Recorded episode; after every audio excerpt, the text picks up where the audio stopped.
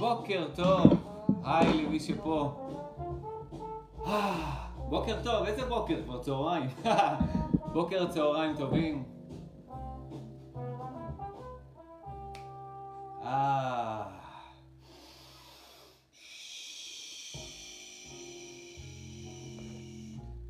נתחיל בעדכון קטן מהשבוע שעבר. שבוע שעבר דיברתי על גרטיטיוד, הכרת תודה, ודיברתי על זה שמבחינה מדעית הגרטיטיוד הטוב, הכרת התודה הזאת שממש ככה מיטיבה עם המוח והגוף שלנו, זה הכרת תודה לאנשים. לאנשים שעזרו לנו, או לאנשים שאנחנו עזרנו, או אפילו לחשוב על קטע שעזרנו לאנשים. אוקיי, האינטראקציה הזאת בין האנשים זה גרטיטיוד טוב, ודיברתי על זה שבאופן יומי אפשר ככה לשחזר מי עזר לכם באותו יום, החל מהקופאיות בסופר ועד לשליחים ועד לחברים לעבודה, משפחה, אנשים רנדומליים, כל מיני אינטראקציות כאלה. עכשיו, מה שרציתי ככה לחדד משבוע שעבר זה הסיבה, הסיבה לכך שהגרטיטיוד הזה עובד לדעתי, אני לא חושב שדיברו על זה במחקר הזה, אבל הסיבה לזה שגרטיטיוד לאנשים, לאינטראקציה בין האנשים, לזה שאנשים עוזרים לנו, שאנחנו עוזרים להם, ככה האינטואיציה שלי, זה פשוט, זה מביא אותנו למקום של תפיסת עולם או שקונטקסט של העולם, שהעולם הוא מקום טוב. וזה משהו שעושה לנו איזשהו שינוי שהוא fundamental, בסיסי. כי אנחנו, יש לנו איזה base כזה, אנחנו, ממה שאנחנו שומעים בחדשות, ממה שההורים שלנו הזהירו אותנו, כל ה caution הזה, הזהירות והדברים האלה, להיזהר מאנשים פה ושם, לא לסמוך, לא פה ושם, יכולים להביא לנו איזושהי אה, תפיסת עולם שהיא שלילית, אוקיי? לא לכולם יש את זה, אבל להרבה אנשים יש את זה. ואפשר לפתח את זה. לא, דרך אגב, לא נולדים עם זה, כן, ילדים נולדים תפיסת עולם הכי חיובית, הם אוהבים את כולם והם רוצים לשחק עם כולם והכל.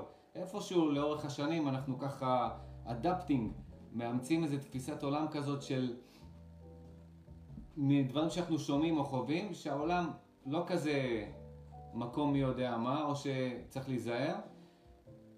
ואיפשהו ההכרת תודה הזאת לאנשים, לאיך שהיומית, לאיך שאנשים עוזרים לנו, איך שאנחנו עזרנו להם, סיפורים על האינטראקציות האלה, ככה באינטואיציה שלי, פשוט משנה לנו את הקונטקסט, התפיסת עולם הזאת החברתית, וזה עושה, זה פשוט עושה אותנו רגועים יותר, זה פשוט מרגיע אותנו ברמה שהיא אה, שורשית, ברמה של, אה, ברמה לא מודעת, זה מרגיע אותנו להאמין במודל של עולם של אנשים עוזרים אחד לשני ואנשים טובים ושיש יותר אנשים טובים בעולם, כן? בבלנס מאשר לא טובים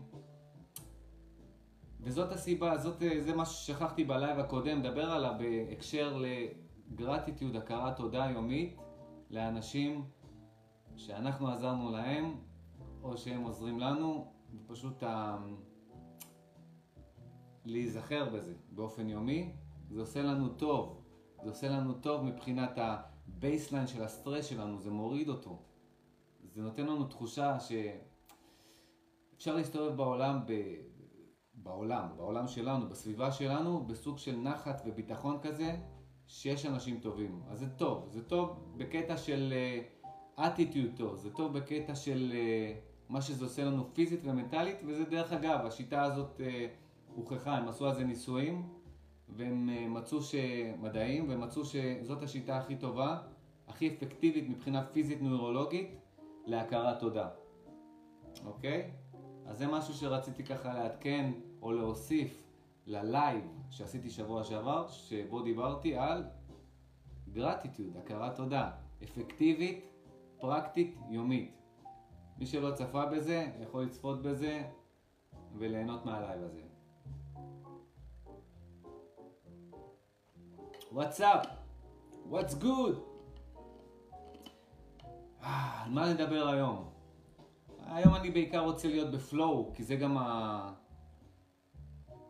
זה גם הנושא היום. איך להיות בפלואו, איך להעביר את ההילוכים במוח, וממש להעביר את ההילוכים במוח, כי המוח שלנו עובד עם הילוכים, ממש. יש, ממש, אני התחלתי להרגיש את זה, כמובן שזה אה, ציורי מה שאני אומר לכם פה, וזה אנלוגיה, אבל יש בזה יותר מאנלוגיה. זה ממש אפשר להרגיש את זה כשאנחנו עוברים ממצב של אנרגיה נמוכה לאנרגיה גבוהה. ממצב של אה, דאגה למצב של אופטימיות. יש כאילו אנחנו מעבירים איזה הילוך במוח, נכון? כאילו שאנחנו מעבירים פוקוס, או אם זה מבחינה פיזית נוירולוגית, דם ממקום למקום. זה מה שרואים בכל ה-FMRI וכאלה. אנחנו מעבירים הילוכים, מעבירים אנרגיה מאזורים שונים במוח, וככה אנחנו עושים shifting של gears ומעבירים סטייטים ומעבירים מצבים פסיכולוגיים. אז כשאני חושב על זה בצורה כזאת של להעביר הילוכים, יותר קל, כי אם אתה נמצא באיזשהו הילוך שני ואתה רוצה להעביר לשלישי, רביעי או חמישי, אז אתה... יותר קל לחשוב על זה בצורה כזאת של אה, אני רוצה להעביר פה הילוך, אני רוצה להעביר את האנרגיה שלי במוח לאזור אחר, כי זה כרגע פונקציונלי, זה כרגע, וואי, איזה מוזיקה יפה. זה כרגע מעשי למה שאני רוצה להתעסק בו. לימור, לימור שואלת פה, דבר על שינה, חייבים שמונה שעות לפני הכל. תכף אני אדבר על זה, ודרך אגב, תודה על השאלות, ותמשיכו לשאול ככה שיהיה לנו נושאים מגוונים. אני אתייחס לזה.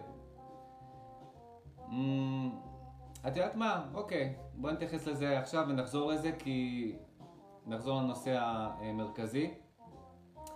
מבחינת שעות שינה, אה, אני חושב שלילדים, חקרתי על זה, זה 9-10. שעות, הם צריכים הרבה כי ההורמון של הגדילה אה, הוא פעיל בשינה, אם הם רוצים לגבוה ולהתפתח כמו שצריך כמובן. זה טיפ מאוד חשוב למי שיש ילדים קטנים או מי שמהמשפחה וכאלה, לתת להם טיפ.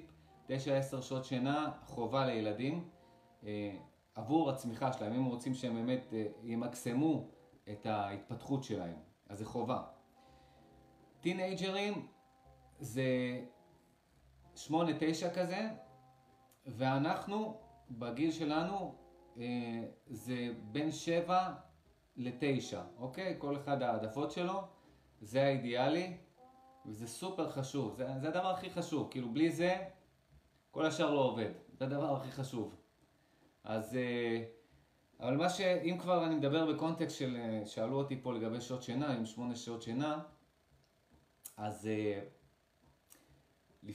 המחזור של השינה הוא קשור לשעון הביולוגי שלנו, שזה נקרא באנגלית סירקדיאן רידמס, וכדי שאנחנו נישן את השעות האלה, או שיהיה לנו את הטווח זמן הזה של השעות הטובות האלה שאנחנו רוצים לישון, אנחנו צריכים, כמו שתמיד אני אתן לכם את הטיפים האלה, לא תמיד, בלייבים האחרונים, בבוקר אה, לספוג אה, איך שקמים, כשהשמש יוצאת, לספוג עשר דקות לפחות של שמש, כמובן אם היא חזקה להסתכל לצד, או לא חייבים להסתכל ישירות על השמש, אבל לספוג את העשר דקות ב, פה בישראל, מספיק עשר דקות ביום, לספוג, זה פשוט נותן קלוק, זה פשוט נותן, מתזמן, מבחינת כל התאים בגוף יש להם שעונים. כשאנחנו אה, בבוקר יוצאים החוצה, כן, לא חייב להסתכל על השמש, אפשר לצאת להליכה, אבל חשוב לראות את האור החזק, את האור של הבוקר, האור הכחול הזה שעולה ככה, כמובן האור של הצהריים הוא חזק מדי, האור של הבוקר במיוחד, והסיבה שבבוקר זה בשביל לכוון את השעונים שלנו. כי איך שאנחנו מכוונים את השעוני יום שלנו, השעוני לילה שלנו הם בסנכרון עם השעוני יום. זה מחזור של 24 שעות אה, של יום ולילה, שזה עובד, אנחנו עובדים בפיזיולוגיה שלנו לפי המחזור של השמש, של 24 שעות. אז כשחושבים בקונטקסט של שעות שינה, חשוב לפני זה השעוני יום שלנו. לפני שאנחנו מדברים על שעוני לילה, אז בבוקר מומלץ, פחות עשר דקות, להסתכל על השמש, פעילות פיזית, שזה יכול להיות גם הליכה או משהו, זה גם מאיר את השעונים שלנו וזה גם נותן להם קלוק, נותן להם איזשהו אה, פאנץ' כזה בשעון שאומר, אוקיי, הבוקר התחיל, המחזור של היום התחיל, ואוכל גם, כשאנחנו אוכלים בבוקר, לא חייבים, כן, הכי חשוב זה האור, אחריו בא האוכל וההתעמלות, התזוזה הפיזית. שלושת אלה הם המנגנונים העיקריים לכוון את השעונים הביולוגיים שלנו לפי השעון של ה-24 שעות. וכשאנחנו מגיעים להשקיע, הצבעים, שימו לב מה קורה. אנחנו צריכים ביום את האור הכחול. כשאנחנו מתעוררים, האור הכחול מה שהוא עושה, הוא הופך את המלטונין של הלילה לסרטונין. סרטונין זה ההורמון של הכאן ועכשיו, של ההרגשה הטובה, חשוב מאוד. אז כשאנחנו מסתכלים על האור בבוקר, המשמרת לילה הופכת למשמרת יום, וזה הפאנץ' בעצם, האור הכחול הזה שנכנס, אומר לגוף שלנו שהיום התחיל, אוקיי? וזה ממש שעון, שעון מדויק, כל תא בגוף שלנו יש בו את השעונים כאלה. עכשיו, בערב, כשהשמש שוקעת, מה קורה בשמיים? הצבעים נהיים כתומים אדומים, נכון? הכחול נעלם. יש לזה סיבה. ברגע שהכחול אה, נעלם בערב מהשמיים, אנחנו נכנסים ל-night mode, אוקיי? מתחילים, זה מתחיל הכנה לקראת השינה, וכדי לייעל את זה, וגם לישון טוב, וגם לישון יותר, וגם לישון יותר איכותי, חשוב מאוד בערב להוריד כמה שאפשר את האור הכחול, שזה אומר, אה, יש לנו אור מלאכותי, נכון? שעתיים, שלוש לפני השינה, צריך להוריד אותו לגמרי. כי האור הכחול הזה מונע מהמלטונין, שזה ההורמון הזה שמתחיל את השינה שלנו, אוקיי? זה נותן את ה... את התרועה לשינה שלנו, להתחלה של כל ה setup הזה שמכין אותנו. אז האור הכחול מונע מהמלטונין, הוא מפריע לו, אוקיי? אז פשוט מסכים שלנו זה אור כחול, מסך של הטלפון אור כחול, מסך של המחשב זה אור כחול, זה אור יום, זה אור בהיר. בבית יש לנו, אפילו שזה אור, אה, בבתים יש לנו בדרך כלל תאורה צהובה, כתומה כזאת, יש בה עדיין את הגלים הכחולים שהם יכולים למנוע מהמלטונין להשתחרר כמו שצריך. אז אה, פשוט, המסכים שלכם, נגיד בטלפון אתם יכולים להוריד, למרות שזה לא, לא עובד 100%, כן, אתם יכולים, ל, ל, נגיד בטלפון יש את ה-night mode, אתם יכולים אוטומטי, אם יש לכם אייפון, אני לא יודע אם זה באנדרואיד, אוטומטי, כשהשמש שוקעת, המסכים נהיים כתומים כאלה, והאור הכחול פוחת, לא לגמרי אה, כבה. אה, מה שאני עושה במחשב, אני מוריד את ה brightness, ממש, אני, אני נמצא פה במשרד שהוא בחוץ כזה, ואז מה שאני עושה זה, אני מתאים בערב את האור של המסך של המחשב עם האור של הבחוץ, אוקיי? וכמובן שאני רוצה לראות את זה ברור, אבל אני עושה איזה blend כזה, blend בין המסך של המחשב שלי, מסך של הטלפון, לבין האור שהוא בחוץ, וכמובן כשהחושך מגיע ואנחנו אה, משתמשים באור שהוא מלאכותי, אור כחול, אפשר לקנות מאמזון, אני קניתי אה, תעשו כמובן בדיקה איזה, איזה טובים לפי התגובות והכל, יש חוסמי אה, אור כחול, זה מין משקפיים כאלה, מאוד זול, מאוד אפקטיבי. אני לא שם את זה כי אני פשוט משתדל בערב לא להיות במסכים, או אם אני קצת במחשב, אני, אני ממש מוריד את הברייטנס, זה לא זה, אבל ילדים, או מי שצריך, סטודנטים, או מי שדבוק למחשב בערב, והאור הכחול ככה זה, זה יכול להפריע לישון, לא רק להפריע לישון, נגיד יש אנשים שיגידו, היי, אני ישן סבבה, אפילו שאני מסתכל במסכים בערב, אבל עדיין זה הוכח מדעית שהאיכות של השינה, יש שינה עמוקה ויש שינה של rapid eye movement, האיכות של השינה יורדת. וה circadian clock, תזוזה קטנה בהם, השעונים הביולוגיים, תזוזה קטנה, סטייה קטנה, לאורך זמן יש להם compound effect וזה מזיק לבריאות בכל הרמות, לשינה ולבריאות בכל הרמות. אז לא לשחק עם זה אם אתם רוצים את העצה שלי כמישהו שחקר את זה ומיישם את זה. אתם, מי שבאמת מוכרח אה, שלוש שעות לפני השינה לעבוד מול מסכים, מאוד פשוט, תקנו לכם את החוסמי האור כחול האלה, זה יכול להיות במשקפיים וכאלה, ומומלץ כמה שפחות אה, אור כחול. אני חושב שזה די מסכם את הנושא הזה, יש לי עוד משהו להגיד לגבי זה.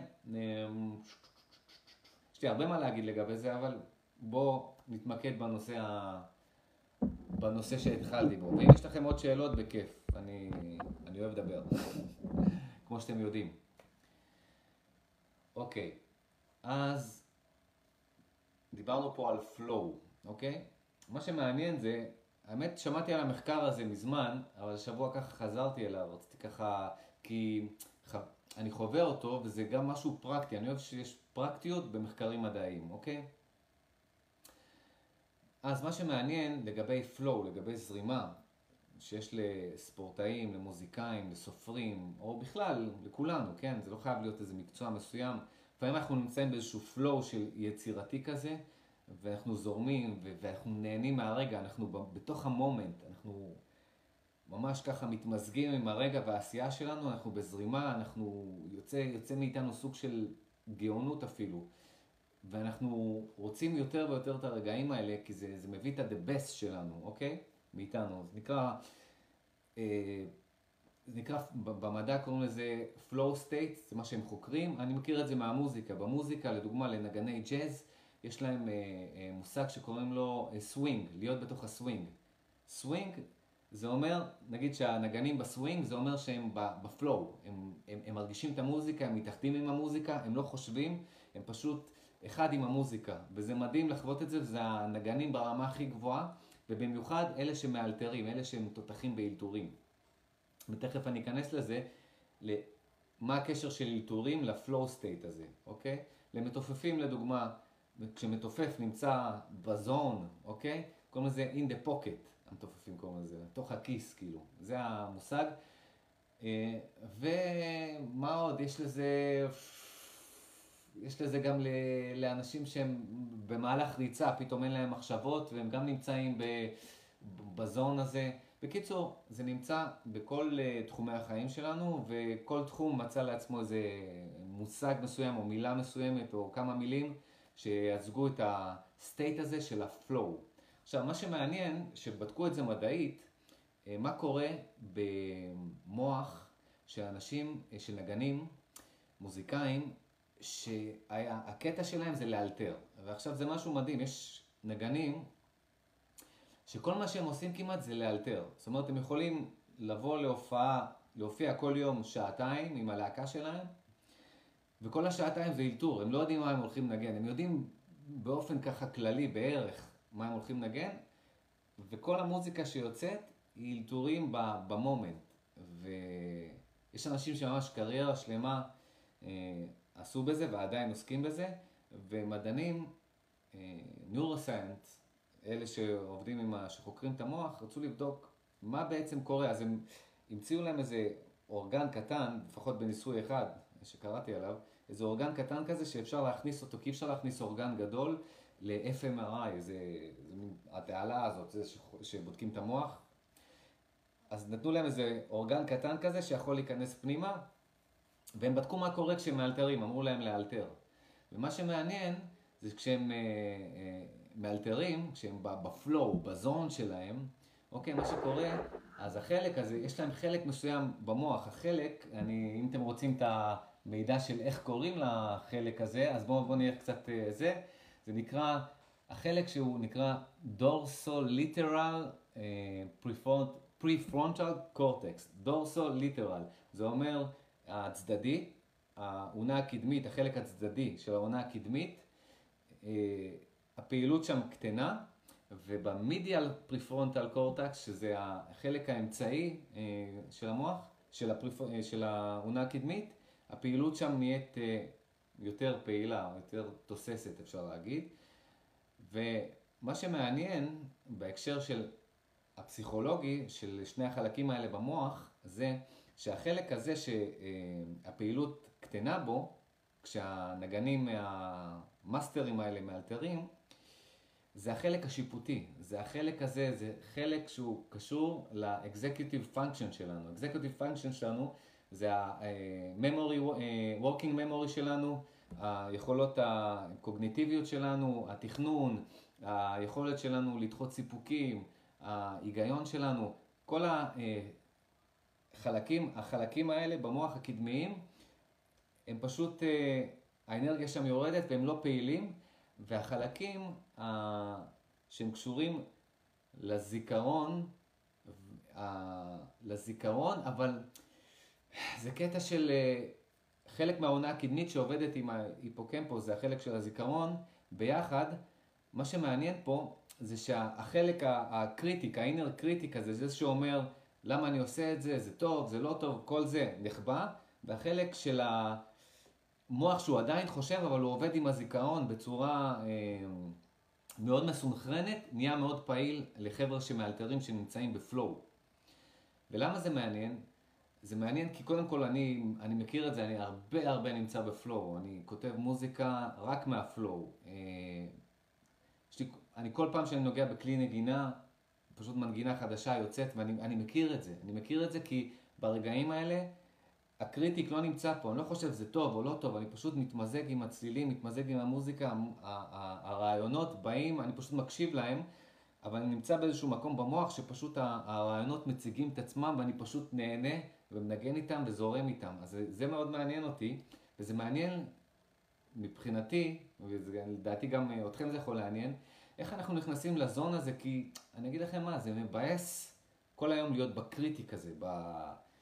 אה, בחלק של המוח הזה, של רק ההיגיון, החלק הזה ששופט, זה טוב, זה לא טוב, מה יחשבו עליי, מה פה, מה זה, מי אני, מה אני, כל, ה, כל השיט הזה, יש לו את המקום, הוא מאוד חשוב לחשיבה אסטרטגית, תכנון, אה, דחיית סיפוקים, כל ה-executive functions, מאוד חשוב, אבל אני, אני רוצה להיות 20% אולי ככה בחלק הזה, אני רוצה להיות 80% בחלק שהוא ה-heavenly, בחלק הזה של, ה, של המוח, אה, המדיאל, medial prefrontal cortex, האמצעי הזה, שהוא נמצא ב flow. אני רוצה להיות ב flow, למה? כי קודם כל זה מרגיש fucking טוב.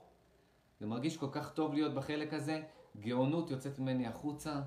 בחלק הקדמי הזה של ה executive function, שום גאונות לא יוצאת, יש שם היגיון יבש, שהוא גם חשוב, אבל אני אוהב להיות בקטע הזה של ה... אני מקשיב למוזיקה בזמן שהיא באה אליי, אני מקשיב לרעיונות בזמן שהם באים אליי. דרך אגב, פה הרבה בלייבים האלה, אתם שמים לב ל flow, אני לא כותב, אני לא קורא מאיפשהו, אלא אם כן זה איזשהו מושג אה, מדעי שאני רוצה, שאני לא זוכר אותו. אה, אני די זורם פה.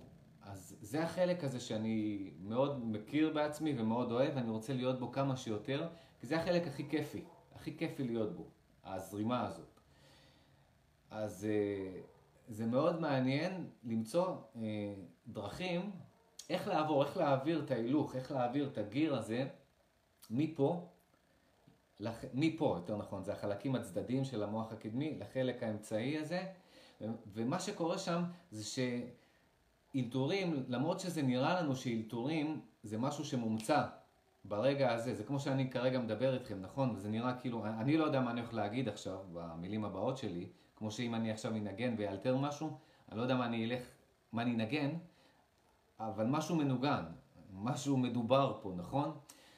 אז אה, מסתבר שזה לא מומצא באותו רגע, זה פשוט חיבור של, היכול, של המודעות שלנו לזיכרון שלנו בצורה כזאת סימלס, בצורה כזאת אה, חסרת פרקשן, אה, המשכית כזאת ומסונכרנת, שפשוט אנחנו, כאילו שאנחנו עכשיו נמצאים בספרייה של הזיכרון שלנו, כל מה שלמדנו, איירונית, מה העניינים? כאילו שאנחנו עכשיו, כשאנחנו זורמים, כשאנחנו מאלתרים, כשאנחנו בפלואו, אנחנו נמצאים באיזה ספרייה, תחשבו מה, מה הולך פה בזיכרון שלנו, איזה ספרייה יש לנו של כל מה שגם למדנו אה, במהלך כל החיים, כמה מיליארדי פיסות של מידע, טריליארדי פיסות של מידע שמאוחסנים בזיכרון שלנו ובגנטיקה שלנו.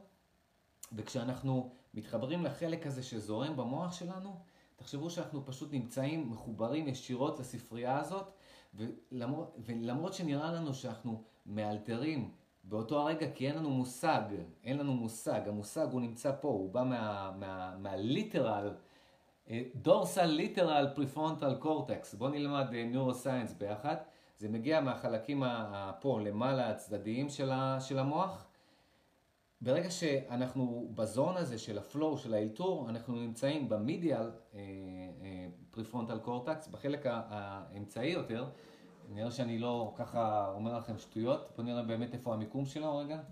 medial prefrontal cortex, אני רוצה לראות את המיקום, אני לא רוצה סתם לדבר פה, כן, אני לא מדען מוח, אני חובבן, כן, נכון. זה נמצא פה, זה, נכון, יש לנו שני חלקים של המוח, שמאלי וימני, אז המידיאל פריפרונטל קורטקס, הוא נמצא, בואו ניתן לכם אותו, הוא נמצא ממש באמצע, בשני החלקים, בשמאלי ובימני, אבל באמצע, הוא כאילו באמצע נפרס על שניהם, פה, בעונה הקדמית, אוקיי? אה, אני ננסה להראות לכם את זה פה. אתם יודעים מה, מי שרוצה, זה, זה מושגים מאוד מאוד אה, של אה, מדע מוחי, אני אראה לכם את זה ככה בפשטות, לא צריך להיכנס פה למדע יותר מדי. מה שאני רוצה להגיד לכם, שהחלק אה, ששופט אצלנו, הקריטי כזה, הוא נמצא פה, ממש פה, והחלק הזה של המאלתר, שנמצא בספרייה האינסופית הזאת של המידע, שאנחנו יכולים באפס זמן אה, לקחת ממנה מידע ולהיות יצירתיים ולהוציא ממנה דברים, היא נמצאת פה, בקטע הזה, אה, שזה ה medial. medial זה האמצעי, וה dorsal lateral זה ה... פה למעלה, אוקיי? סבבה. אז, כשאנחנו נמצאים בחלק הזה, שרוב הזמן אנחנו נמצאים ביום יום שלנו, מה שאנחנו צריכים לעשות, כל הפונקציות שלנו, ה critic, אנחנו נמצאים ב critic, המודעות שלנו, מי זה אנחנו? זה המודעות שלנו. המודעות שלנו רוב היום נמצאת פה, ב critic. כן טוב, לא טוב, מה אני אעשה, אה, בזבזתי זמן, לא בזבזתי זמן, אוף, עוד פעם, בלה בלה בלה, טה טה טה, אוקיי, או בוא נתכנן את זה, בוא נעשה את זה, גם דברים טובים יש לזה, לא, אני רוצה, אני, אני רוצה לקנות את זה, לא, אל תקנה את זה, למה, סתם בזבוז כסף, בלה בלה בלה, כל, כל, ה, אה, כל הוואג'רס הזה נמצא פה, של ההיגיון שלנו וה executive functions, וכשאנחנו נמצאים בפלואו, אוקיי, כשאנחנו בזרימה יצירתית, המודעות שלנו באה לפה, לחלק האמצעי, היא, החלק הזה פוחת באנרגיה שלו והחלק הזה נהיה פעיל, חלק המידיאל, אוקיי? אז מה שאני הבנתי מזה שקראתי את המחקרים שעשו והאינטואיציה שלי, זה שהקריטיק פה, הוא לא יכול להיות יצירתי בגלל שאין לו, לו את הגישה הישירה הזאת באפס זמן לזיכרון שלנו. להיפוקמפוס, במוח, לזיכרון שלנו. והחלק הזה פה, כשאנחנו אה, נכנסים לזון, הוא פשוט נמצא ממש, אני יכול לראות את זה בצורה ציורית, ויזואלית, נמצא בתוך איזו ספרייה ענקית של כל הזיכרונות שלנו, ובאפס זמן הוא יכול לייצר איזשהו משהו חדש, יצירתי, מכל מה שאנחנו יודעים. כל מה שלמדנו, אה, כל מה שהחוויות אה, שלנו, הידע כללי, אה, כל מיני תובנות שככה מאוחסנות במוח שלנו. כל המאגר מידע העצום הזה פשוט בא לידי ביטוי באפס זמן, ברגע שאנחנו בפלואו, ברגע שאנחנו זרימה, וזה מה שקורה לנגנים שהם מאלתרים, או לסופרים כשהם כותבים ספר, הם לא יכולים להימצא פה. סופרים שנמצאים בקטע הזה של המוח, בקטע של הקריטיק, הם יהיו ב... יש משהו שנקרא writing block, ש... נגמרים להם הרעיונות. אותו דבר, אה, מוזיקאים לדוגמה, או, או כל תחום, כשאני אומר אה, סופרים ומוזיקאים, כי זה סוג של אה, אנלוגיה ליצירתיות, זה משהו שכשחושבים על יצירתיות אז חושבים על, על, על אומנים, אבל זה, זה בכל תחומי החיים שלנו. אנחנו רוצים לחיות מתוך האזור הזה, מתוך האזור הזה של הרעיונות הגאוניים האלה וההנאה, ההנאה מהרגע ומהיצירתיות הזאת, להיות בפלואו, אוקיי? אז אה, אה, מה שמעניין זה משהו, דוגמה שאני יכול לתת לכם ככה כמוזיקאי, זה שהרבה פעמים אני, יש לי רעיון, אני, אני סתם מתחיל לנגן משהו, נגיד סתם התופים, אוקיי? מתחיל לנגן, ופתאום עולה לי מקצב שאף פעם לא שמעתי. מקצב מעניין ואני נמצא בפלואו, והמקצב ככה לוקח אותי פנימה, ואני הופך למקצב עצמו, ואף פעם לא שמעתי את המקצב הזה, אז מה, אז ישר המוח שלי אומר, וואו, אתה חייב להקליט את זה, למה אתה רוצה לנגן את זה שוב, כי אתה תשכח את זה. אז אני נהנה ואני מנגן את זה ואני ב super flow, אוקיי? אבל, איך שאני בא להקליט את זה ואני לוקח את הטלפון, אני קם, אני מפסיק את הטיפוף, אני לוקח את הטלפון, אני שם על הקלטה, אני מעביר הילוך במוח לחלק הזה של ה critic. עכשיו כשאני מקליט ואני צריך להקליט את זה ולנגן את זה טוב, I need to perform, ואני לא נמצא ב flow, אני... ב flow אני לא חושב על מה שאני עושה, אני פשוט... זאת הוויה טהורה, אני פשוט, אני נמצא בתוך ה moment ואני זורם, נהנה. אני פשוט מקשיב ליצירתיות שיוצא ממני, שיוצאת ממני, ואני גם חווה אותה בו זמנית. ואיך שאני קם ומפסיק את המוזיקה ורוצה להקליט, פתאום יש shifting של gears, אני יודע את זה, מה זה טוב, וזה מעצבן אותי כבר שנים, והיום אני מבין למה זה קורה. אני פשוט מהקטע הזה של המוח זה עובר לקטע הזה פה, ואז כשאני חוזר לנגן, אני כבר לא נמצא בפלואו שהייתי לפני זה, במיוחד שאני יודע שאני מקליט את זה, ואני לא רוצה יותר מדי לכלוך בהקלטה, כי אחר כך אני צריך לעשות עריכה, וזה ייקח לי זמן, ואני רוצה פשוט לקחת את הרעיון, ולהקליט אותו כמו שצריך, אבל להקליט אותו ב... בטיימינג הנכון ובפיל הנכון, זאת המילה יותר נכון. אני רוצה להקליט את הרעיון בפיל הנכון. אז כשאני משתדל ואני אה, מודע לזה שאני מקליט וכל זה, אני, הקסם נעלם. ואז אני מתעצבן ואני עושה את זה שוב ושוב ושוב, ואז אני צריך לערוך את זה ולמצוא איזשהו קטע קטן של אחרי כמה פעמים שהצלחתי לחזור ל, לרגע לפלואו הזה פה.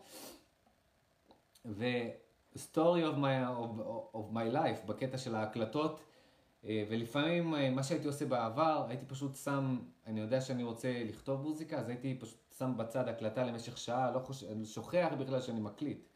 ואז הייתי אחר כך מוצא את הקטעים הטובים של ההקלטה, וככה אני בטוח שאני ב zone. אבל הרבה פעמים אני פשוט ככה בספונטניות ניגש נגן, ואני לא במיוחד רוצה להמציא משהו, ומשהו בא, תמיד כשאני על איזשהו כלי נגינה, משהו בא בדרך כלל. והקטע הזה של ה shifting הזה, מהקטע של ה flow לקטע הזה של ההקלטה, ולחשוב על ההקלטה, ולחשוב שזה יצא, יצא טוב, ולרצות שזה יוצא טוב, זה עובר לפה, ואז הקסם נעלם, ה flow נעלם. אז זה משהו מעניין שאני עכשיו רוצה להתאמן עליו ולמצוא, ככה אני משתף איתכם, אה, דרכים לעשות את ה shifting של ההילוכים, של הגיר הזה, shifting איך, איך, להיש... איך לעבור מהר בין שני החלקים האלה של המוח, החלק ה critic אצלנו, לחלק הזה הזורם וה... והגאוני שיש בכולנו. דרך אגב, יש בכולנו. לא אכפת לי אם אתם חושבים על עצמכם שאתם לא כאלה גאונים, או אין לכם מספיק השכלה, זה bullshit. אני רוצה להסביר לכם שוב מה קורה פה. לא משנה כמה אה, שנות השכלה יש לכם, לא משנה מאיזה בית הגעתם, לא משנה אם ההורים שלכם משכילים או לא, או, או מאיזה אזור אתם אה, בארץ, או whatever, או ההיסטוריה שלכם. החושים שלכם אה, 24/7, גם כשאנחנו ישנים, הזיכרון שלנו קולט אינפורמציה, מאבד אותה, קושר נוירונים ביחד, ויש לנו ספרייה אינסופית של מידע מדהים, שאם המודעות שלנו יכולה להיות בחיבור, אה, בסינכרון איתו, בלי המוח הקריטי כזה שיפריע ויכניס כל מיני שליליות, הגאונות שלנו יוצאת ולא אכפת לי, כולנו גאונים. זה, זה הקטע של הגאוניות, וזה הקטע כשאנשים נמצאים ב zone או ב flow, מה שאתם שומעים, איזה שחקן אה, אה, ספורט לדוגמה, או מוזיקאי, או whatever, או בן אדם אפילו סתם שלא יודע מה, מכין אוכל, והוא נמצא ב flow ורואים את זה מהצד שהוא ב flow, הוא פשוט מחובר, הוא נמצא במוח שלו, באזור הזה של הסינכרון עם הספרייה הענקית הזאת של המידע, והוא פשוט לוקח משם מידע במהירות כזאת שהוא אפילו לא שם לב, ומוציא אותה החוצה במהירות שהוא לא שם לב. כשאנחנו כן שמים לב למה שקורה, מהצד, שאני מודע לזה, זה פשוט, אני פשוט כמו וויטנס, uh, כמו איזה עד, אני פשוט מתבונן במה שקורה ונהנה מזה. אני גם משתתף וגם מתבונן בו זמנית, ואין לי מושג מאיפה, מאיפה זה בא. ודרך אגב, כשמראיינים את הדוגמה, את המוזיקאים הכי גדולים, שמעתי לפני שבוע או משהו כזה, לפני כמה ימים, ראיון עם סטינג, ושאלו אותו, מאיפה אתה כותב את השירים האלה, מאיפה אתה מוציא את המנגינות האלה וזה, והוא אמר, אין לי מושג, אני, אנחנו פשוט משחקים עם הכלים, וזה פשוט יוצא, ואני, אני, אתה פשוט צריך לתת לזה לצאת, אתה מקשיב לזה ונותן לזה לצאת, ואני יודע את זה, כי אני גם כותב מוזיקה. אתה פשוט, המנגינה מתחילה להתנגן לך בראש, ואתה פשוט מקשיב לה, ברגע שהיא אה, יוצאת, ואתה פשוט מתרגם את זה לכלי נגינה ומקליט את זה, זה הכל, זה מה שסטינג עושה. ואתמול ראיתי וידאו של, אה, יש איזה documentary חדש של הביטלס, ראיתי את פול מקארטני, אה, איך שהוא כותב, אתם יכולים לראות את זה ביוטיוב, זה מדהים, איך שהוא כותב את השיר אה, Get back, get back, where you once belonged, אוקיי? אז איך שהוא פשוט חירבש על הגיטרה הבס שלו, ניגן עליה בכלל, כאילו שזה גיטרה רגילה עם ה fret, חרבש, וזה קטע היסטורי מדהים שרואים איך השיר הזה נכתב, בסוג של, הוא פשוט משחק. והוא נמצא בזון, וממש כמו פסל, השיר הזה, שהוא אחד הלהיטים הגדולים שלהם, פשוט יוצא תוך כדי, ה... באופן זורם, הוא נמצא בפלואו, זו דוגמה טובה לפלואו, אוקיי? ויש את זה לכולנו בכל תחום, לא אכפת לי אם אתם, איזה תחום אתם מתעסקים בו, אנחנו יכולים to tap in, אנחנו יכולים להיכנס לפלואו, ולהוציא את הגאונות שלנו החוצה.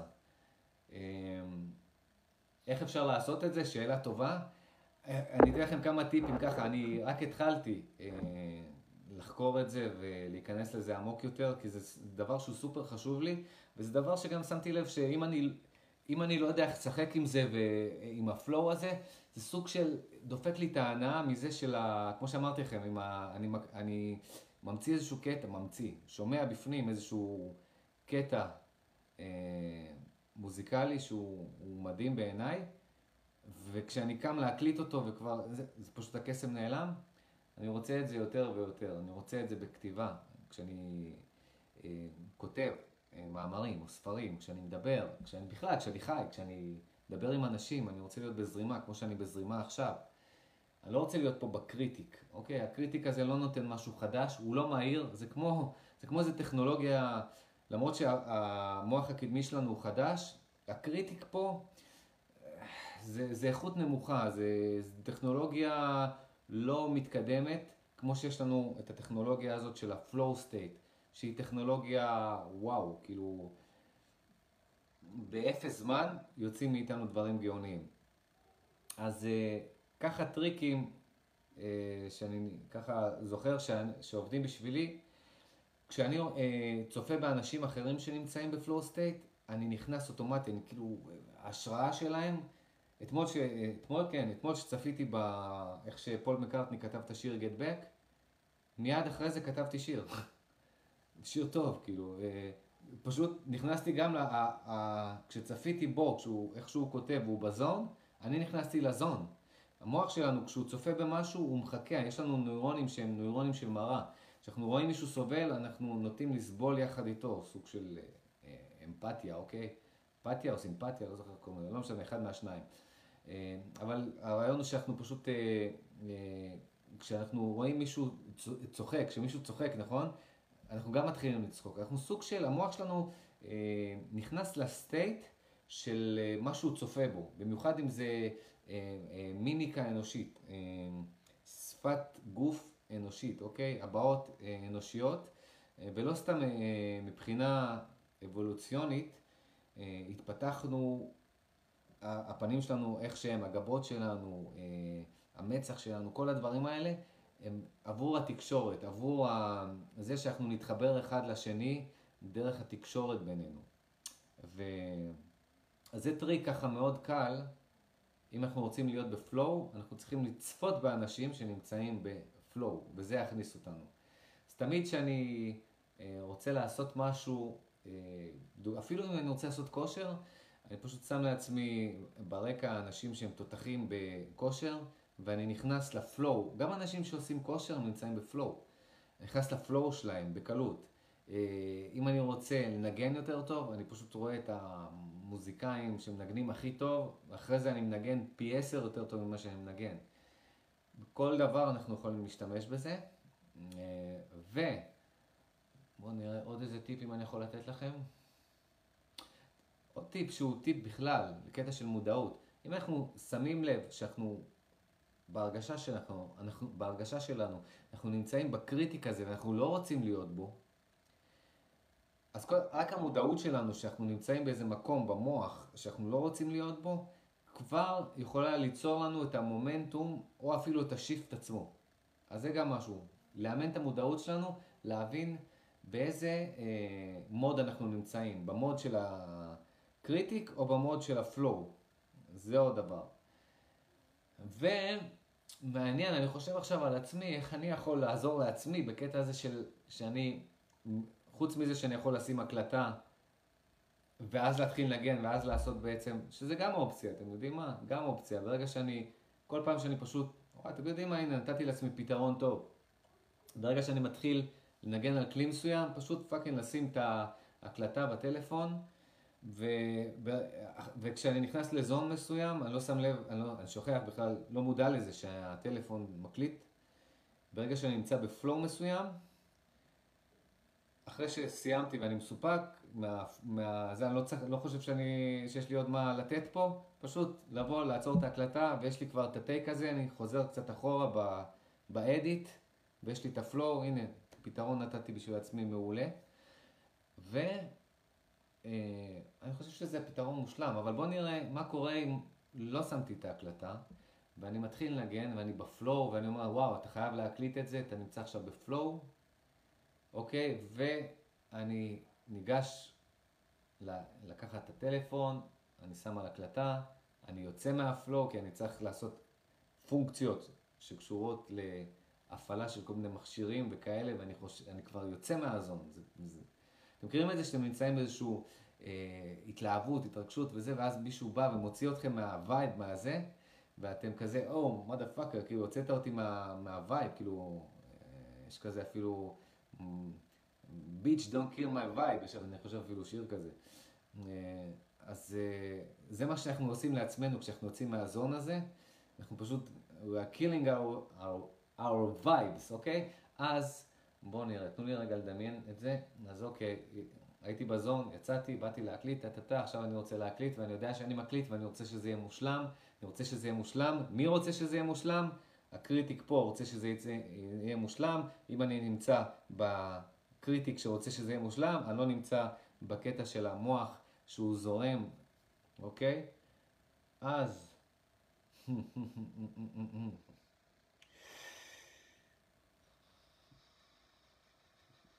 אתם יודעים מה? אין לי fucking מושג. חוץ מזה של להגיד לעצמי, אה, פשוט תעשה את זה לא מושלם. תעשה את זה לא מושלם ותנסה להגיע לפלואו ותחתוך. כמובן, הכי טוב, הכי טוב מראש כבר אה, להכין את ההקלטה, אבל...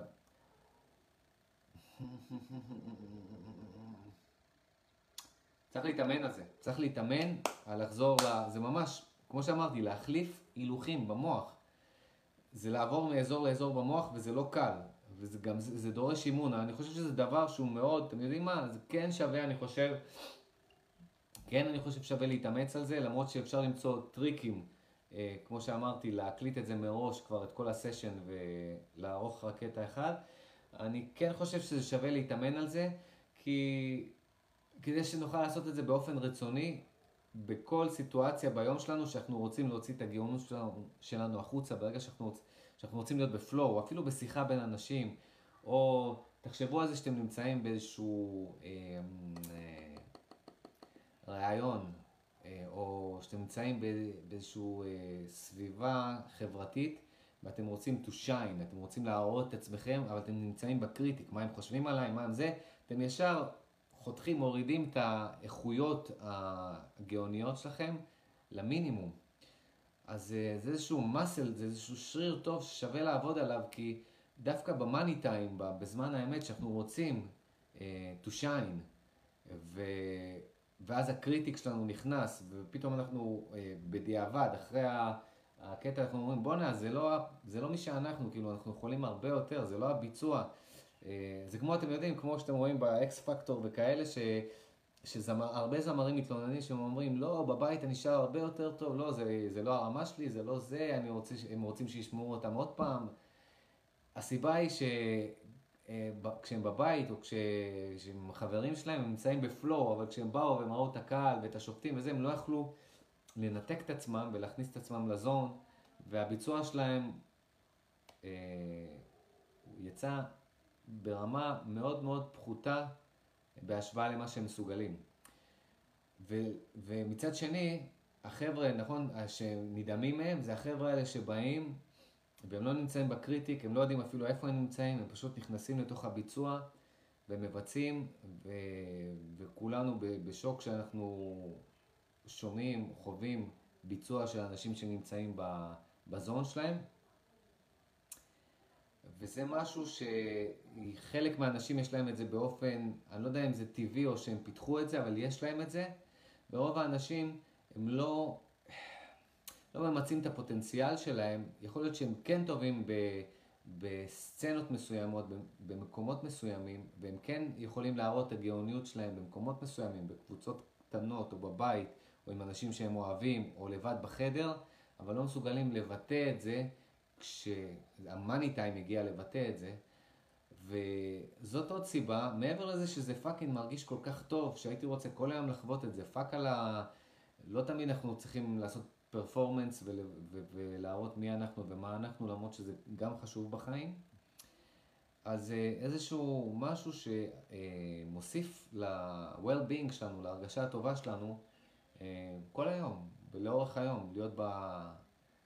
ביצירתיות הזאת, וזה שריר ששווה להתאמן עליו, מאוד מאוד שווה להתאמן עליו, ואני כן חושב שזה שריר, כי השבוע התאמנתי על זה, וככל שאני מתאמן על זה, אני לא אומר לכם שזה חלק, שהמעבר הוא חלק, אבל כן אני מצליח לעשות את המעבר הזה, אפילו אם לוקח לי כמה ניסיונות לעשות את המעבר הזה. יש דברים, דרך אגב, שהרבה יותר קלים לי. לדוגמה, במוזיקה, תמיד הייתי יכול לעשות את המעבר הזה. איך שאני מתחיל אה, לשיר, או לנגן ולשיר ביחד, אני נכנס לזון אוטומטית, ואני אחד מהאלה שפשוט בום, אני נכנס בשנייה לזון של פלואו, כשאני מופיע במוזיקה, והופעתי הרבה.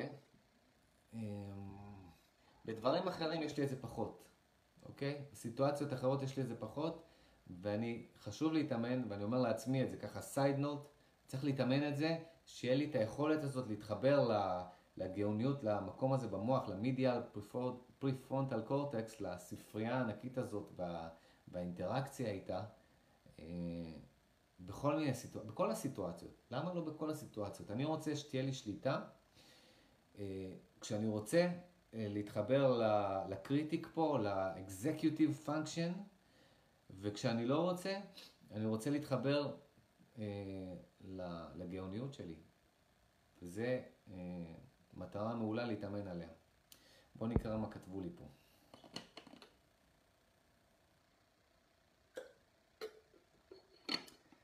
רונית כותבת, הסביבה שאנחנו נמצאים בה ואנשים שאנחנו מקשיבים להם מאוד משפיעים. לגמרי, זה מה שאמרתי. לא רק סביבה המיידית, הפיזית, גם הסביבה הווירטואלית. אם אנחנו אה, צורכים אה, שמים את ה attention שלנו, את תשומת הלב שלנו, ב, במקומות שה, שאנשים שה critic שלהם אה, עובד שעות נוספות, ואנחנו לא רוצים להיות ב zone הזה יותר מדי, אנחנו מז, מזמינים את עצמנו ל zone הזה. כי אנחנו פשוט, אנחנו נתחבר ל-level הזה שאנחנו צופים בו. לא רק בסביבה הפיזית, אפילו באינטרנט, אוקיי? אז חשוב מאוד, גם בסביבה הפיזית וגם בסביבה הווירטואלית, אה, להבין קודם כל באיזה mode אנחנו רוצים להיות, באיזה אזור שהמוח אנחנו רוצים להיות, ולהשתמש ב critic פה בשביל אה, לסנן, בשביל לסנן אה, את הסביבה שלנו, אוקיי? אז מאוד מאוד חשוב ומשפיע. ורונית ממשיכה לכתוב פה, האם חשוב לך להיות בקרבת אנשים פרונטלית גם כדי להמשיך להתפתח וגם כשאתה רוצה לתת את ה... ערך שלך לאחרים, מה דעתך על הנושא? האם חשוב לך להיות בקרבת... את שואלת אותי כאילו, אם חשוב לי להיות בקרבת אנשים פרונטלי? אם את שואלת אותי, לא חשוב, פחות חשוב לי, כי אני אגיד לך, זה נשמע, זה יישמע קצת מתנשא, אבל זאת האמת. אני לא מוצא הרבה אה, אנשים בסביבה המיידית שלי, אה, ש... מגרים אותי אה, מבחינה, אה, אחד, אינט, אינטלקטואלית, שאני יכול לדבר איתם ב-level כזה של, ב-level גבוה, אה, ושהם גם יתעניינו, זה לא רק שאני אדבר והם יהיו כמו מקשיבים פסיביים, אני, זה גם לא כיף, אני לא אוהב לעשות את זה, אני, אני חוטא בזה, כן? אני, אני מדבר במקומות שאני לא צריך לדבר בהם, לאנשים שלא רוצים להקשיב, אני משתדל להמעיט בזה, אבל נדיר, באמת, אני אפילו לאורך החיים שלי, היה לי חיבור עם מעט מאוד אנשים, חיבור שאנחנו יכולים ככה, וואו, כאילו אחד נותן לשני אה, את ה... אנחנו, נש... אנחנו נמצאים שנינו בזון, בפלואו, ו... ופשוט שנינו בהיי, כאילו, או, או קבוצה. זה לא קרה לי בהרבה מקומות, זה כן קרה לי במקומות ש... במקומות ש, שאנשים הם עם אותם תחומי עניין כמו שלי, והם מבינים את החומר, כמו שאפשר, כמו שאם אפשר להגיד. פשוט הם, הם ב-level מסוים, שאני לא צריך כאילו אה, להקטין את ה-level שלי, או להסביר להם את זה בצורה אה, יותר פשוטה כזאת, שאני פשוט יכול לדבר חופשי, ואנשים יודעים על מה אני מדבר, בלי צורך כל כמה מילים להסביר אה, על מה אני מדבר. אה, אז אה, לא, אז בגלל זה אני, אה, אני יותר סופג, אה, אני יותר סופג את זה וירטואלית, יותר מתחבר לכל מיני אנשים בטופ, אם זה כל מיני פרופסורים, מדעני מוח, אנשים שכל החיים שלהם מתעסקים בזה, שאני אפילו מרגיש, מאה אחוז, אני יודע פחות מהם, שאני מרגיש שכאילו זה level שאני יכול להתחבר אליו, והם יכולים להרים את ה-level שלי, כי הם נמצאים ב-level יותר גבוה ממני. זה, זה הכי מדהים, זה נותן לי דופמין, זה נותן לי בוסט של דופמין, כשאני מרגיש שמישהו אפילו הוא... יותר ברמה ממני בתחום מסוים, בתחום ש, שמאוד מעניין אותי. אה, וגם אותו דבר עם אה, מוזיקאים, לדוגמה, כשאני בא ואני מנגן עם אה, מוזיקאים שהם מתחילים, או שהם פחות טובים ממני, או שהם בסוג של טכניים והם לא מסוגלים להתחבר לפלואו שלהם, אני לא נהנה, אני אפילו סובל, אני אגיד לכם את האמת, אני סובל, אני, אני מוצא את עצמי כשאני מנגן עם חבר'ה ש, שהם לא נמצאים בזון, כאילו, שאני אומר לעצמי, what the fuck am I doing here? כאילו, וואי, איזה בזבוז זמן, אני ממש עצבני ואני סובל. ומצד שני, כשאני בפלואו ואני מנגן עם חבר'ה, כשניגנתי עם חבר'ה, אה, שהיה לנו ככה כימיה קבוצתית כזאת ביחד, אז זה היה ממש כיף, וזה, הזמן נעלם, אני יכול לעשות איזה שעות, וזה מדהים. אז uh, כשאת אומרת אם חשוב לי להיות, בטח שחשוב להיות בקרבה פרונטלית של אנשים. הבעיה שקשה אה, מאוד למצוא סביבה פרונטלית כזאת אה, בלבלים שאני שואף אליהם. מבלי, אני מקווה שזה לא נשמע מתנשא, אה, אבל זאת האמת שלי. זאת האמת, אני אומר לכם, מאה אחוז את האמת שלי. ואני מרגיש את זה, זה לא משהו שאני חושב, שאני, זה פשוט, זה מורגש, זה מורגש. כמו שזה לא כיף להיות uh, בשיחה עם אנשים על נושאים שלא מעניינים אתכם, והאנשים בקבוצה הזאת כן מעניין אותה איזשהו תחום מסוים, ואתם לא מתעניינים בתחום הזה, אותו דבר, אפילו אם זה אותו תחום, ואתם נמצאים באינטראקציה עם אנשים, אבל הם, הם, הם באים מתוך זווית כזאת של, שזה לא level שאתם רוצים להיות בו, uh, כי הקונטקסט הוא חשוב, באיזה קונטקסט? הקונטקסט שלי הוא תמיד, הוא בקטע של אה, לחוות, ליהנות, לשפר את עצמי, אה, אה, קונטקסט פרקטי, להרוויח משהו מהאקספיריאנס הזה.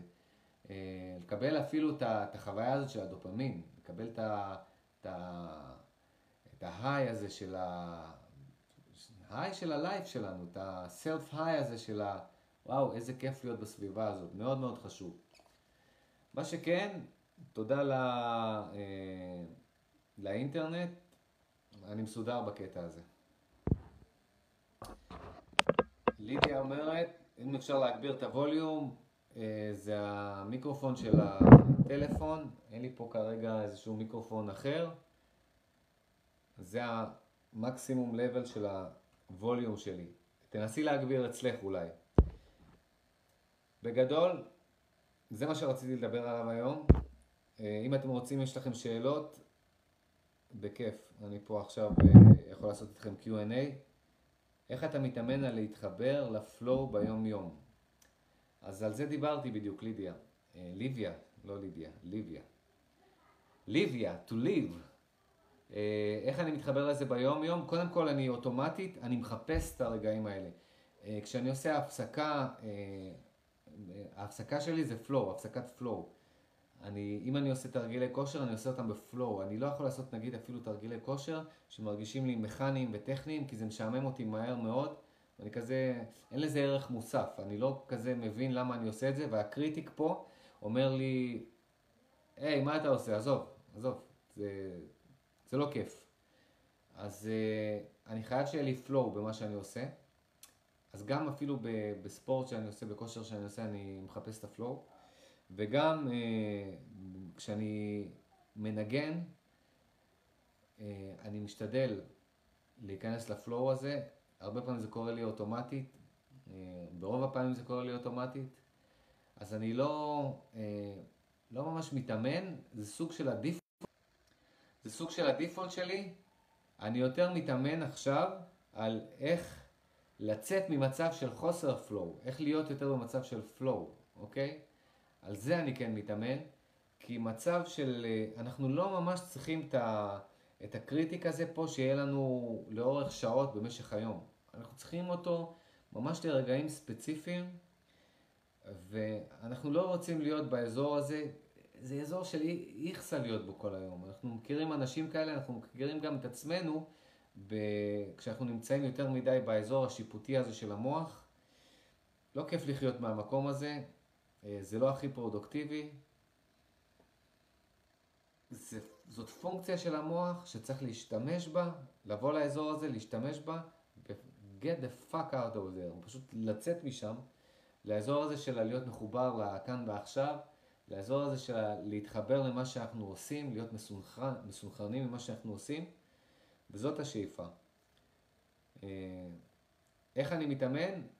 אז אני, קודם כל, אני יותר ויותר מודע לזה, ואני יותר ויותר מודע לזה שאני לא נמצא בפלואו הזה, וברגע שאני לא נמצא בפלואו הזה, אני פשוט עושה כל מה שאני יכול, כל מה שאני יכול, כולל להיות יצירתי ולהמציא איזה טכניקה באותו, באותו הרגע, כדי לחזור לפלואו הזה. אוקיי? עוד שאלות?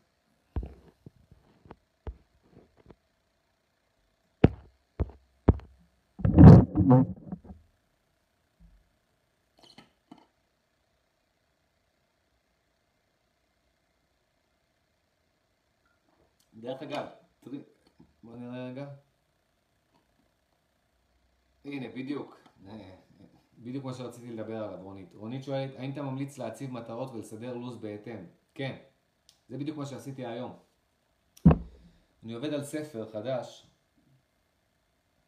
ויש שם הרבה חומר, הרבה דברים, גם uh, לסכם, שזה מושגים uh, מדעיים שאני רוצה ממש לדייק בהם ולסכם אותם כמו שצריך, לתרגם אותם גם, ויש גם את התובנות שלי, זה הרבה עבודה, המון עבודה. ואם אני נמצא פה, באזור הזה של ה critic, אין לי, אין לי fucking מוטיבציה, זה, זה הרבה, זה המון. אם אני נמצא ב flow, וכשאני כותב את הספר, או כותב את הרעיונות, יש לי את הספר ברמה של רעיונות מפוזרים, כי כתבתי אותם במצב של flow. אז uh, הבעיה היא, כשאני כותב בפלואו זה כל כך כיף, כל כך כיף, כיף, כיף, פלואו, פלואו, כותב, כותב, וואו, איזה תובנה, פלואו, כיף, טה טה טה טה טה טה טה טה טה, בלי, בלי סדר, בלי כלום, אני לא, אני, אני לא עוצר לחשוב אפילו לרגע אם הנושא הזה קשור לנושא אחריו, אני פשוט מריץ רעיונות וכותב וכותב, ואני מגיע לאיזה... 40 עמודים שכבר כתבתי לגבי נושא מסוים, לגבי איזה ספר פוטנציאלי או תוכנית שאני רוצה לעשות או משהו, ואז אחרי כל הרצף של הרעיונות, עכשיו צריך לסדר את זה כמו שצריך, או עכשיו הקטע של לסדר את זה, זה כבר לא פלואו, נכון? קטע מבאס, זה הרבה עבודה וזה עבודה משעממת, כי אני כבר יודע את החומר הזה, וזה סוג של כמו ללמוד למבחן בבית ספר, ומי אוהב את זה, כן? אז זה בדיוק שני החלקים האלה של המוח, זה בדיוק רלוונטי למה שאני מדבר, לנושא שלנו היום. כשאני כותב את החומר לספר חדש, אני נמצא בסופר פלואו, אני כל כך נהנה ואני וואו וואו. כשאני צריך עכשיו לסכם את זה ולכתוב את זה בצורה כזאת שאתם תבינו את זה, שכולם יבינו את זה ובצורה מסודרת, אז זה או, אוקיי, או, ממש ככה. אז מה שהיום עשיתי לדוגמה, כי אני בדיוק מתאמן על ה flow הזה ואני רוצה להיות ב flow בכל דבר שאני עושה, רוצה לחיות מתוך ה space הזה. שמתי לי שעה וחצי, כי שעה וחצי זה כמו שאמרתי לכם, זה זמן ממש, זה סשנים מאוד טובים שהמוח יודע לעבוד איתם בצורה של פוקוס אה, מקסימלי. אה, אפילו יותר טוב יש שיטת הפומידורו, מי שרוצה, זה עגבנייה באיטלקית, של 25 דקות, ככה לומדים למבחנים. יש כזה, יש אפילו ממש עגבנייה פיזית שאפשר לקנות אותה, שהיא כמו שעון, אה, טיימר. והרעיון שלה, הקונספט של הפומידורו הזה, הרבה תלמידים, במיוחד אלה שלומדים רפואה, שצריכים לזכור הרבה חומר וללמוד כל היום בסשנים ורוצים ככה למקסם את היכולות של הפוקוס שלהם, של האטנשן, הם משתמשים בשיטת הפומידורו, העגבנייה, והם פשוט או בצורה וירטואלית, בטוח שכבר יש אפליקציות של זה, אבל יש גם אה, ש... אה, טיימר פיזי שהוא בצורה של עגבנייה. שזה סשנים של 25 דקות עבודה רציפה, בלי הפרעה, על נושא מסוים, אם זה למידה, סיכום, אוקיי? אה, וחמש דקות הפסקה.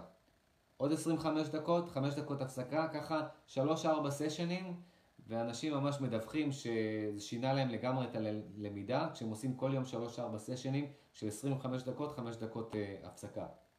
יש כאלה אומרים שאפשר לעשות יותר מ-5 דקות הפסקה, אבל זה ה... יש אפליקציה של פומידור, דנה אומר, הייתי בטוח שיש, כי זו שיטה ישנה, בטוח כבר עשו אפליקציה.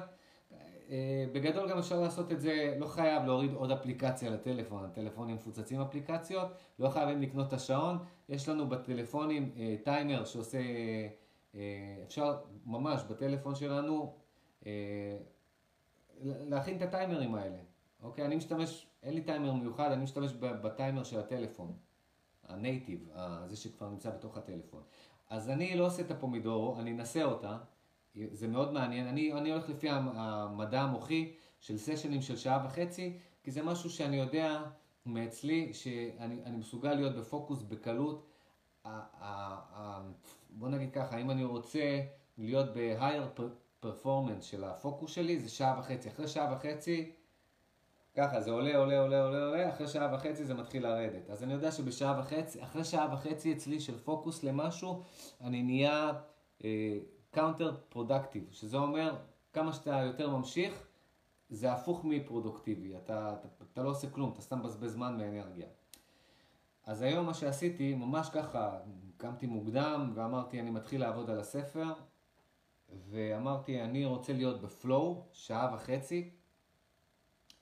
שמתי לעצמי טיימר בטלפון, שעה וחצי, ואמרתי לעצמי, אני, ההפרעה היחידה שאני מרשה לעצמי בשעה וחצי זה לקום לאיזה כמה שניות, לעשות איזה, איזה ספורט אינטנסיבי ממש לחצי דקה, דקה גג, כדי להגביר את הפוקוס שלי ואת ה... גם, אתם יודעים, קצת לקום, אה, לשבת שעה וחצי זה לא כזה נוח. אז uh, אני מרשה לעצמי בשעה וחצי היצירתיות האלה שאני מחובר לחלק הפלואו במוח שלי, שהוא זורם, הגאוני. ופשוט קמתי איזה פעמיים שלוש לעשות כושר באמצע לאיזה פחות מדקה. והסשן היה כיפי, הספקתי, כתבתי הרבה. כמובן, אני תמיד שואף ליותר, אני בסוף השעה וחצי כזה שהשעון צלצל, שהטיימר צלצל, אמרתי לעצמי, זהו, זה הרגיש לי כמו עשר דקות רבע שעה, לא הספקתי, כאילו, אני רוצה לכתוב עוד. אבל אז אמרתי לעצמי, אוקיי, נעשה עוד כמה סשנים כאלה. אני שואף להגיע לאיזה אני, אני חושב שארבע זה יותר מדי, אני, אני שואף להגיע לשלוש סשנים כאלה ביום, זה יהיה מדהים. אני אתרגל את זה בימים הקרובים, אני אגיד לכם בלייבים הבאים איך זה הולך לי. וזה לא רק לגבי הכתיבה של ספר, זה יכול להיות לגבי כל דבר. אני ככה, סשנים של שעה וחצי של פוקוס, שהוא פוקוס שהוא בפלואו. באמת, אני נותן את כל כולי למה שאני עושה בלי הפרעות. אה, זה עבד טוב היום, ומה שמדהים זה ששעה וחצי זה נראה הרבה זמן, אבל זה עבר לי כזה מהר, ואני אגיד לכם מה, זה לא הספיק לי, כאילו... רציתי עוד שעה וחצי, אבל הייתי צריך לעשות פה איזשהו... אה, לעבוד על משהו אחר, לא שמתי טיימר, וככה הזמן אה, ברח לו, אוקיי? אבל אני אעשה עוד סשן כזה היום. היום אני אעשה עוד סשן כזה.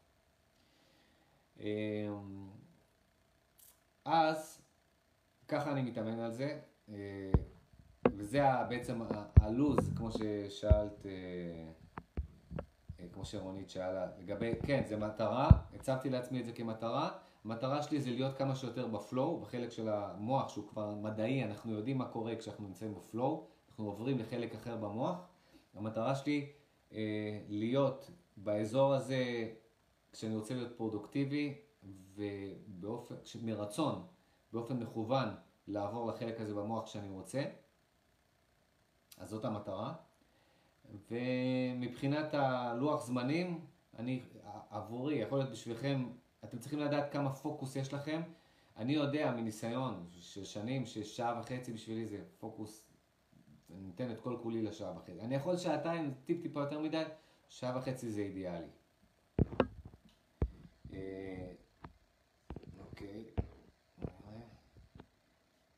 ליב אוליביה כותבת, אני הקשבתי כבר ארבע פעמים לפו, לפו, לפוסט על הדופמין, זה מדהים.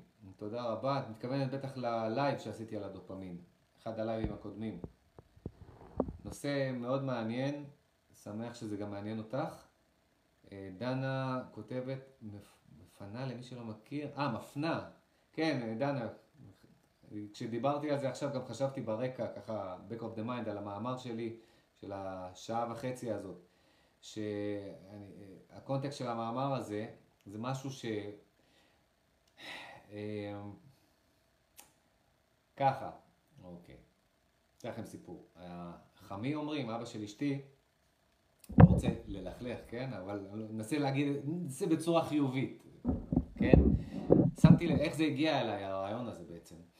הבן שלו אה, אה, לומד שנים פסנתר, אוקיי? הבן הקטן לומד פסנתר, הוא, מתלהב, הוא, הוא בעצמו אוהד פסנתר, והוא לוקח אותו לשיעורים, וזה, והוא אוהד מאוד פסנתר. ו...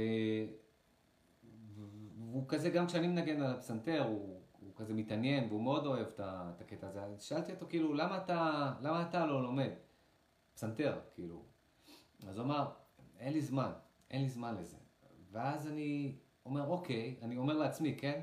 אומר לעצמי, אבל אני יודע גם שהוא כל יום, כשיש לו זמן, כן? בוא נגיד, לפחות איזה, אני לא יודע מה היום, כן? הם, הם גרים בחו"ל דרך אגב, אבל לפחות בשנים ככה ש, שהם היו בארץ והכרתי אותו, אני יודע ש, שלפחות פעמיים, שלוש בשבוע, אה, הוא צופה באיזשהו סרט רנדומלי, אה, עוד לפני הנטפליקס, כן? שהיה בכבלים. והמאמר שכתבתי היה בקונטקסט של, וואו, אם הוא היה לוקח את השעה וחצי של הסרט הזה, שהוא, שהוא סתם, הוא לא יזכור, זה סתם, סתם בזבוז של זמן לדעתי. לפעמים זה כיף, כן, האסקפיזם הזה של לראות סרט, אני גם, אולי פעם בשבוע או פעם בשבועיים אני רואה איזה סרט אה, רנדומלי בנטפליקס, במיוחד ברקע, לפעמים כשאני שוטף כלים אז אני רואה סרט או משהו כזה, אה, או בהמשכים. אבל ב context של, של המאמר הזה וה sessions האלה, שאמרתי לעצמי, אם הוא היה לוקח את כל השעה וחצי של הסרט הרנדומלי, האקשן הזה שהיה ב fucking בכבלים הזו, שהיום יש בנטפליקס, ובשעה וחצי הזאת הוא היה פשוט יושב מול, אה, גם אם זה לפני האינטרנט, עם ספר או עם, אה, לא יודע מה, מורה לנגינה, בערב היה בא אליו, או היום בכלל עם האפליקציות ויוטיוב וכל זה, שעה וחצי הוא היה משקיע ביום, הוא היה מהר מאוד, תוך שנה כבר מגיע ל-level מאוד גבוה והיה נהנה לנגן ופשוט מגשים לעצמו איזה סוג של חלום ילדות. שעה וחצי. איזה דברים, ואז עלה לי כזה, אמרתי, איזה דברים, כמה דברים אנחנו יכולים ללמוד, ליצור ולעשות בשעה וחצי של, של פוקוס, שאנחנו מבזבזים את השעה וחצי הזה, האלה, ובמאמר, בדיוק זה, קישרתי את זה לסרט, כי... בדרך כלל הסרטים הם שעה וחצי, ומה שמעניין גם שחשבתי לאחרונה ככה על ה... למה, אתם יודעים שמוזיקה ברדיו, השירים הם שלוש וחצי דקות, ארבע דקות, הם לא יותר מזה. יותר מזה הם, הם נדיר שמשמיעים, אלא אם כן זה, זה לעיתים כאלה של בוהמיאן רפסודי, Stairway to Heaven, זה לעיתים שבגלל שהם כל כך טובים, שאי אפשר שלא לשדר אותם, אבל בהתחלה לא רצו לשדר אותם כי הם שבע דקות פלוס, אוקיי? אז שמים לב שיש איזשהו תבנית של attention, שזה מדעי דרך אגב. שמו לב כמה אנחנו מסוגלים אה, אה, להקשיב לשיר מבלי שאנחנו, ל track של מוזיקה, מבלי שה attention שלנו ילך למקומות אחרים, כי הם לא רוצים שיעבירו תחנה, נכון? כמה זמן אפשר להקשיב לפרסומות לפני שאנחנו מעבירים. כל זה זה מדעי. כל החברות אה, המסחריות, שזה רדיו, טלוויזיה, אינטרנט, הם עובדים עם מדע מדויק, הם לא ממציא, הם לא סתם, הם עובדים עם מדע התנהגותי אה, צמוד צמוד, אוקיי? הם כל הזמן יודעים מה חדש במדע, אה, ואני אומר תמיד שאם הם עושים את זה, למה שאנחנו לא נעשה את זה לעצמנו? וזה מה שאני מנסה לעשות איתכם ולשתף איתכם את מה שאני לומד, אוקיי? אז, אה, אז, אז מוזיקה ברדיו זה שלוש וחצי דקות, וסרטים בקולנוע, סרטי קולנוע שאנחנו הולכים לקולנוע, זה שעה וחצי, נכון? שעה וחצי די נדיר שזה מעבר לזה, אלא אם כן הסרט הוא ממש עמוק, סרט טוב, שהוא שווה את ההשקעה. אה, זה יכול להגיע אפילו עד שלוש שעות, יש סרטים. אבל הממוצע הוא שעה וחצי, והסיבה היא גם שהם פשוט, אני, אני לא בדקתי את זה, אבל אני יודע את זה כל כך אינטואיטיבית, שזה כמעט מדעי מה שאני אומר לכם פה. אני בטוח שבדקו את הספן של ה-attention של האנשים בקולנוע, ממש בדקו מהצד, ויש סיבה לכך שהסרטים הם שעה וחצי ושירים ברדיו הם שלוש וחצי דקות. אחרי זה אנשים פשוט כנראה עוזבים את הקולנוע או מעבירים תחנה. אותו הדבר, שיעורים בבית ספר. השיעורים הם בדרך כלל 45 דקות, נכון? ואז עוברים למקצוע אחר. גם מאותה סיבה. כנראה הם קלטו שקשה מאוד להיות בפוקוס בלי הפסקה של מה, מה קורה יש בבית ספר, 45 דקות ואז יש 5 דקות הפסקה, אני כבר לא זוכר כמה, 5-10 דקות הפסקה בכיתות, בבית ספר בין שיעור לשיעור. מאותה סיבה של ה... אה, אה, הם עובדים עם ה-attention span שלהם, הם רוצים שהתלמידים ייתנו את ה-the best שלהם ב-45 דקות, כמובן שזה לא קורה ברוב המקרים, אבל זאת השאיפה. ברדיו הם רוצים שאנשים ימשיכו לשמוע את השיר הבא אחרי שלוש וחצי דקות שיש שינוי, והם גם עושים את הפלייליסט שלהם בצורה כזאת ש, ש, שתחזיק את האנשים. בקולנוע הם רוצים שעה וחצי, ואז אני, כשאני חושב על זה, אז אני אומר, אוקיי, בוא ניקח את זה עכשיו אה, כלפי מה שאנחנו רוצים ללמוד, מה שאנחנו רוצים ליצור, מה שאנחנו רוצים לשלב ביום יום שלנו, בחיים שלנו, חלומות שלנו, להגשים חלומות שלנו, בוא ניתן להם שעה וחצי יומיים. וזה המאמר הזה שכתבתי על השעה וחצי ביום, שבאופן תיאורטי, אם אנחנו נעשה את זה, אנחנו, וואו, אנחנו נגיע לרמה מאוד מאוד גבוהה, בלי שנשים לב אפילו.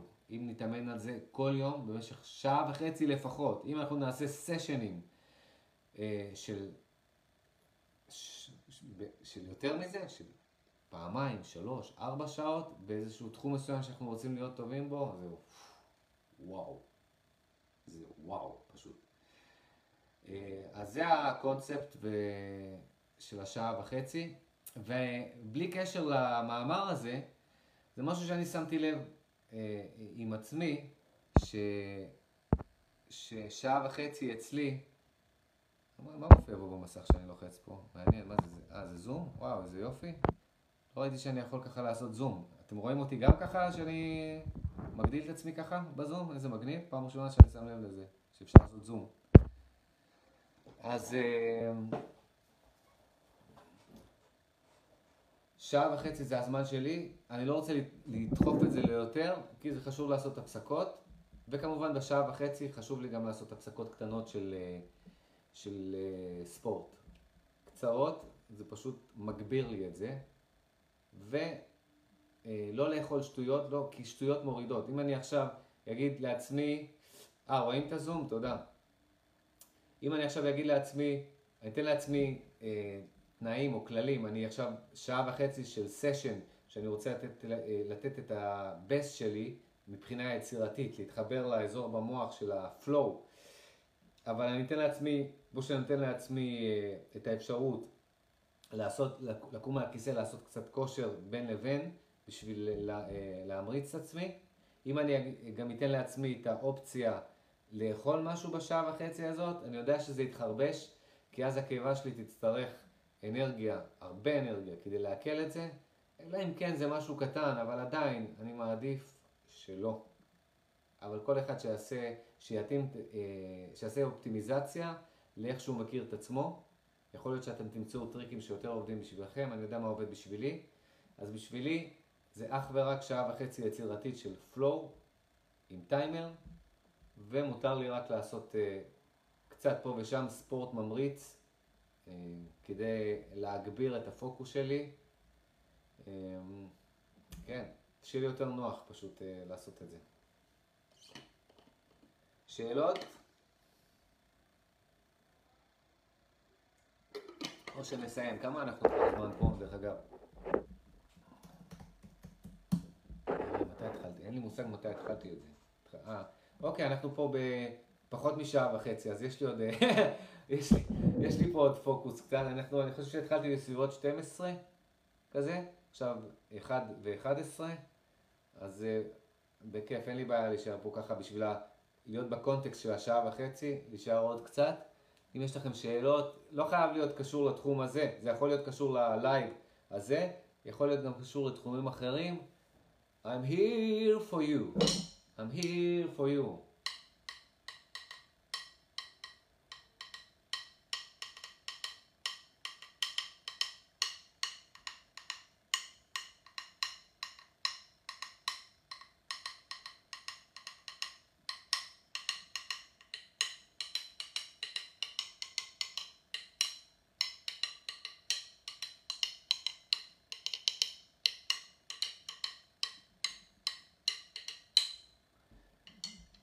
שאלות? אפשר לסיים את ה live? אה, משהו.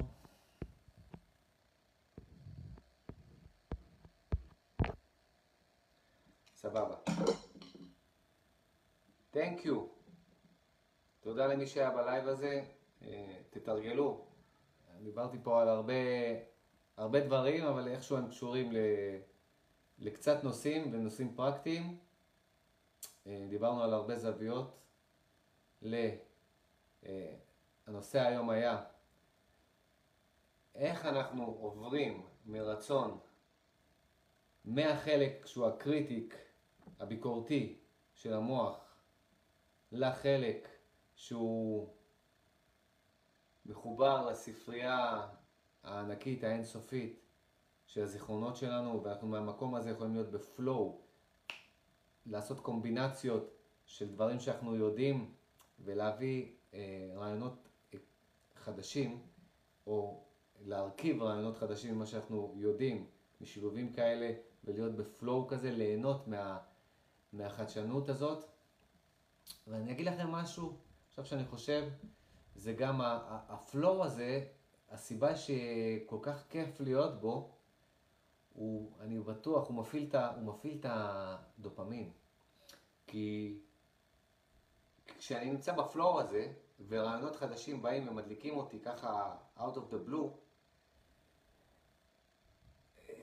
נוצר איזשהו היי, היי כזה של... אה, הדופמין עובד על משהו חדש, משהו חדש ומעניין ומלהיב.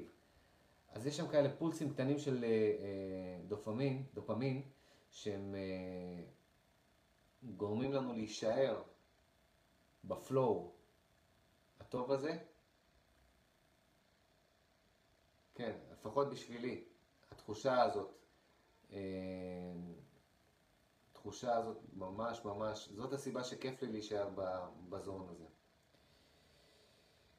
אה, רונן, מה אתה שואל? מכיר את המושג האזור היולי? לא ממש, לא ממש, לא, לא שאני זוכר. אה,